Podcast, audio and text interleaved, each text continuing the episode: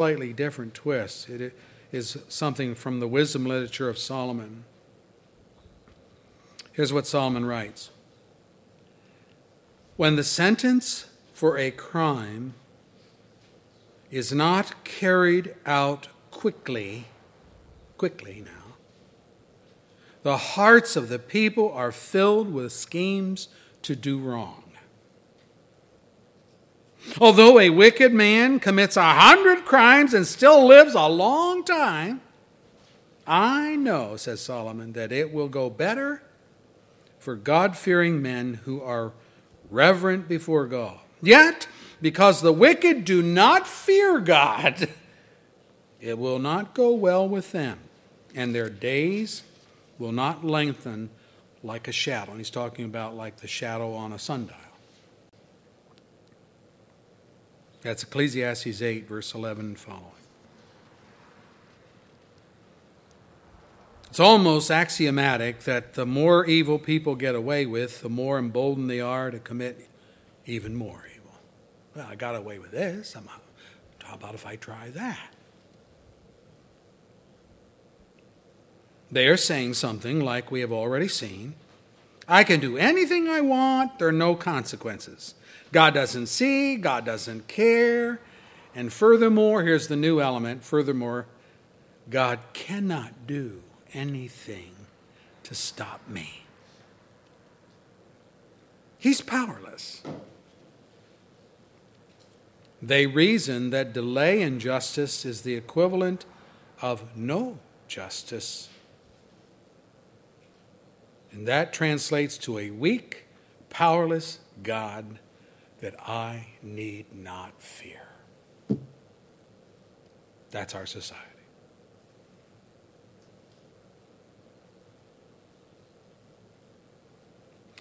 The believer's position, however, is one that's totally different. The believer's joy in God is in God as his creator and life-giver, to him as a creature of God. There is joy in knowing that God knows us. Unlike the wicked who deny that God knows them and their deeds and will do everything to soothe their conscience with the thought that God does not see and does not hear, listen to the psalmist. O Lord, says the psalmist, you have searched me and you know me. Wow. You know me. He expands. You know when I sit and when I rise. You perceive my thoughts from afar. You discern my going out, my lying down. You're familiar with all my ways. Before a word is on my tongue, you know it completely, O Lord. You hem me in, behind, before. You have laid your hand upon me. Such knowledge is too wonderful me, for me, too lofty for me to attain. Psalm one thirty-nine, verse one through six. Observe that this is far more than God knowing about us, which is also true. That we exist. Of course, God knows that. Rather, God knows our activities at any given moment. When we sit, when we stand up, He knows when we are what we are thinking. He knows our geographical location at any given moment, whether going out or lying down. In fact, He is familiar with all of our ways. Oh, there's more. He knows what we're going to say at any instant, even before the word is on our tongue. I don't even know that at times, what I'm going to say. But God knows.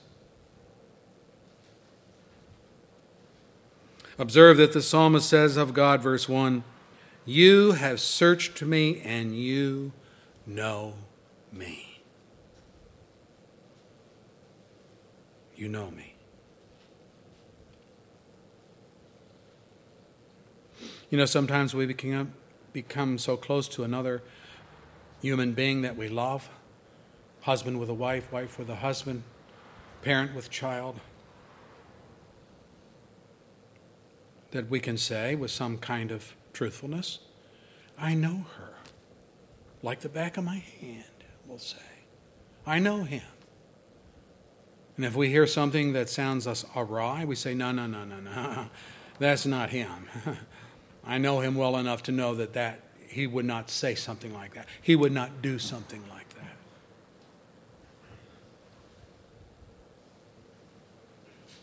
But what the psalmist is talking about is something extremely in-depth. You've searched me and you know me.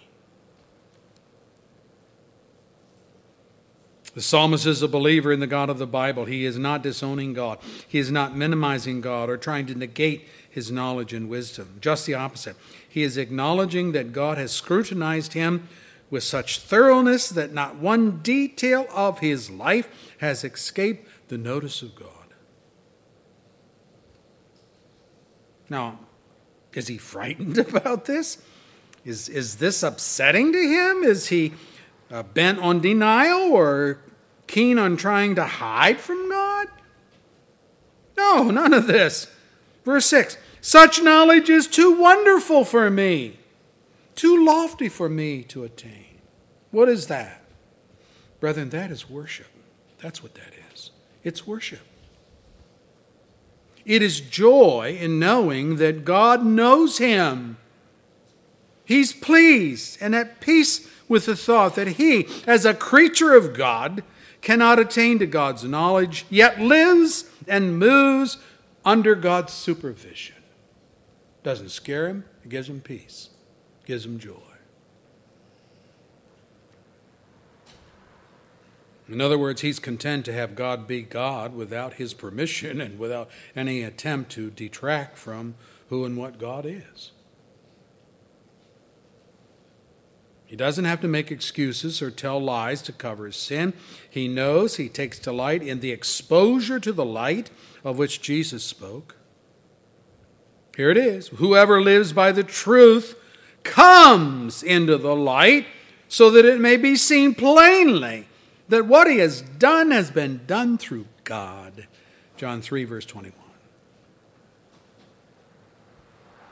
The believer knows that he's not a self-made man. He acknowledges that God is his creator, and as such, nothing in all of creation is hidden from God's sight.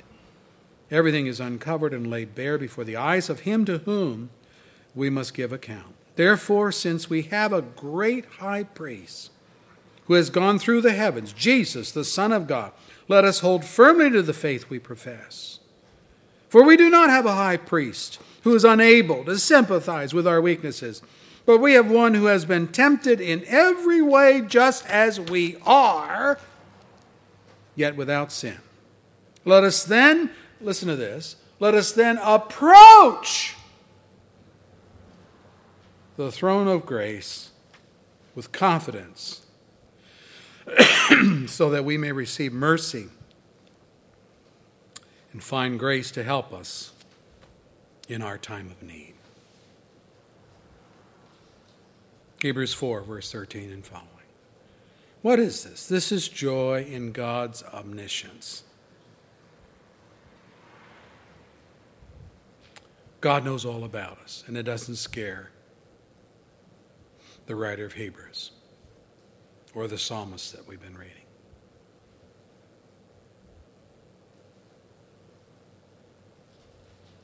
What if God didn't know about all of our sin? Did you ever think of that?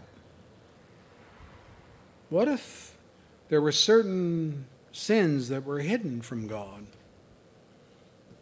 in our life?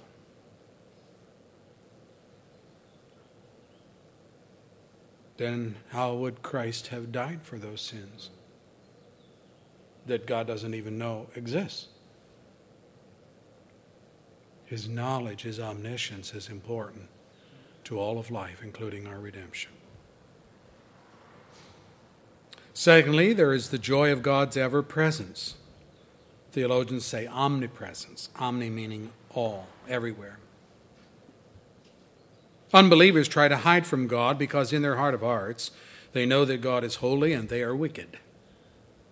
They know that God has promised to punish sin and will punish it, but they cannot bring themselves to contemplate an ever-present God whose rule and grasp on people is everywhere.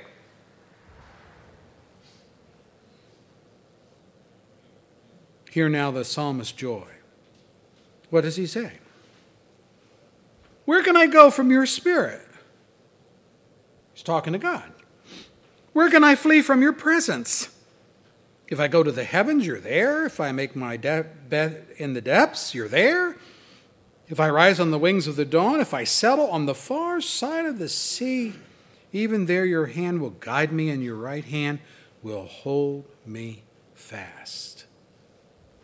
If I say, well, surely the darkness will hide me and the light become night around me, even the darkness will not be dark to you, for darkness is as light to you.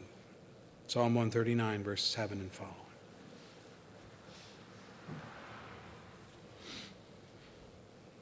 When I was a kid, I was scared of the dark.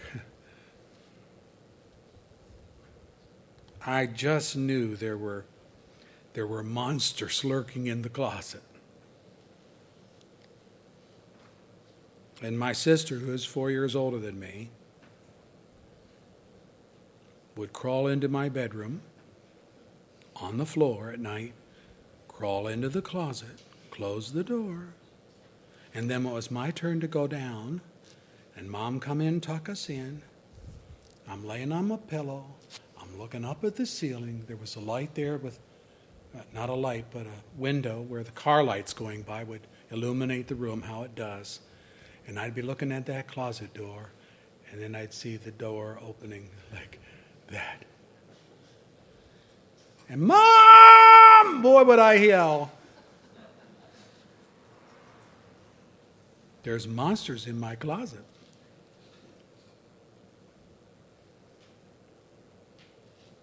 Now, my sister denies all this.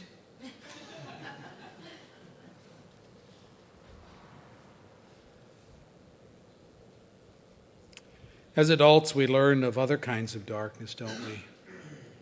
The darkness of a wicked world, where it is not safe to walk on certain streets at night.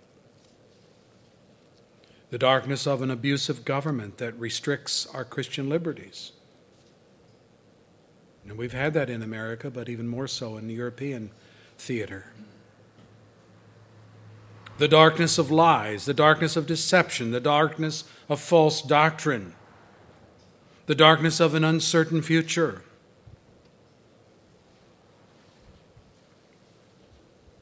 But our joy as believers is that no darkness obscures the vision of God, nor prevents him from being by us in his watch care. God cannot be banned from his creation.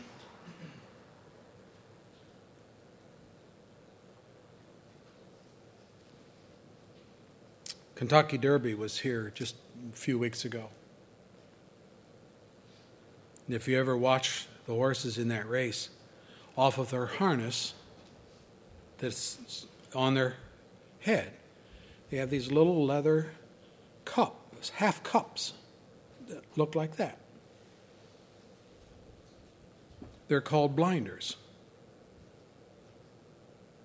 They put those on the horses because they want the horse to concentrate in straight what's in front of them, not be distracted from anything that's coming up on their right or coming up on the left.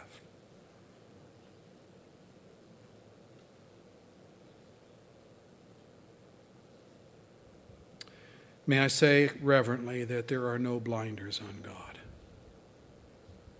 He is not distracted from his watch care over you. Not even a sparrow falls to the ground without God knowing it. What is that? That's omniscience. He knows all there is to know about everything that is knowable.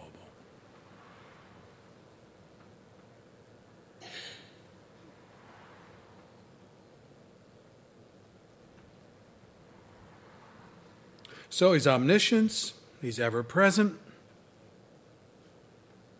and last, he is omnipotent. That's the joy of God's all-powerfulness. Verse thirteen, you created my inmost being, you knit me together in my mother's womb.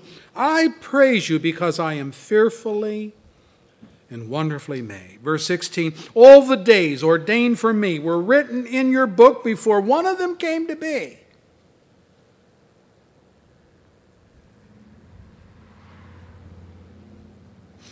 Instead of trying to scrub away our creaturehood, instead of trying to distance ourselves from any connection with God, as believers, it is a joy to know that our life is mapped out by our loving, all-knowing, ever-present, all-powerful Creator God.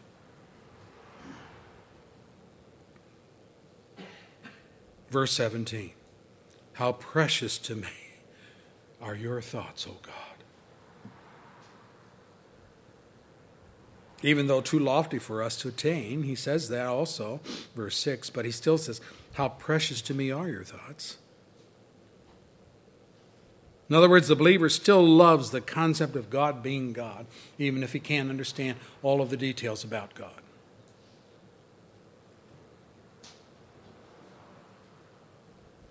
And we joy in the omnipotence of his creation. Verse eighteen,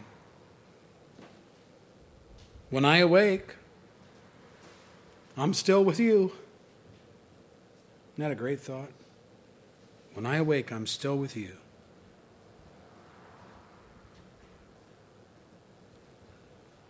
Jesus said, my sheep listen to my voice. I know them.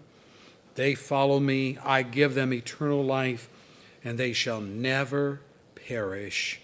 No one, no one can snatch them out of my hand. John ten, twenty-seven, twenty-eight.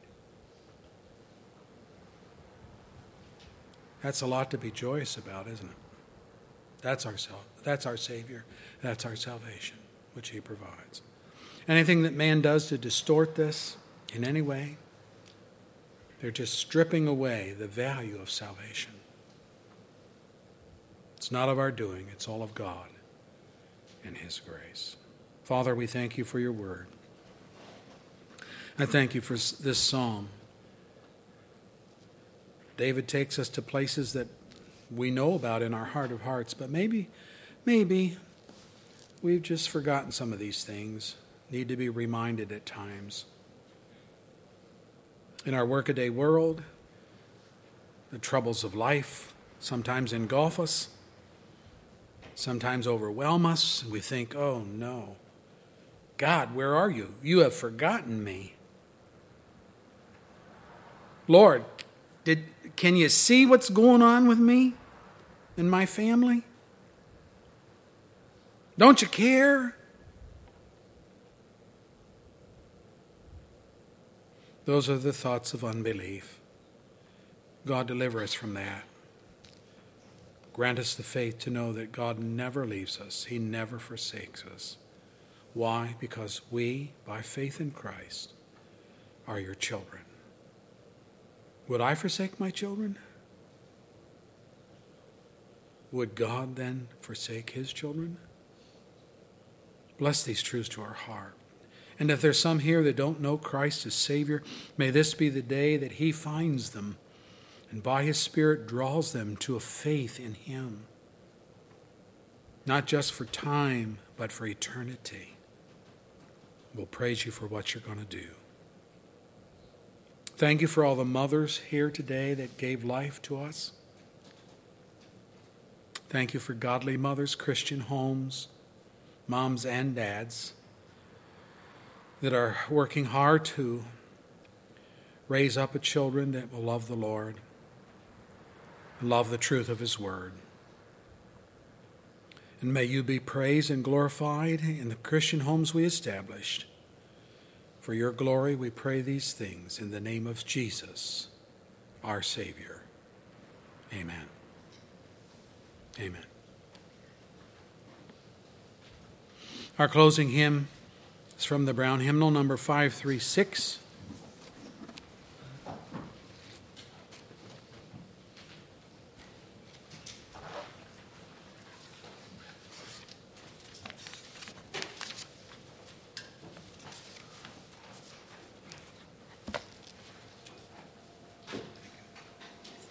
Let's stand together as we sing.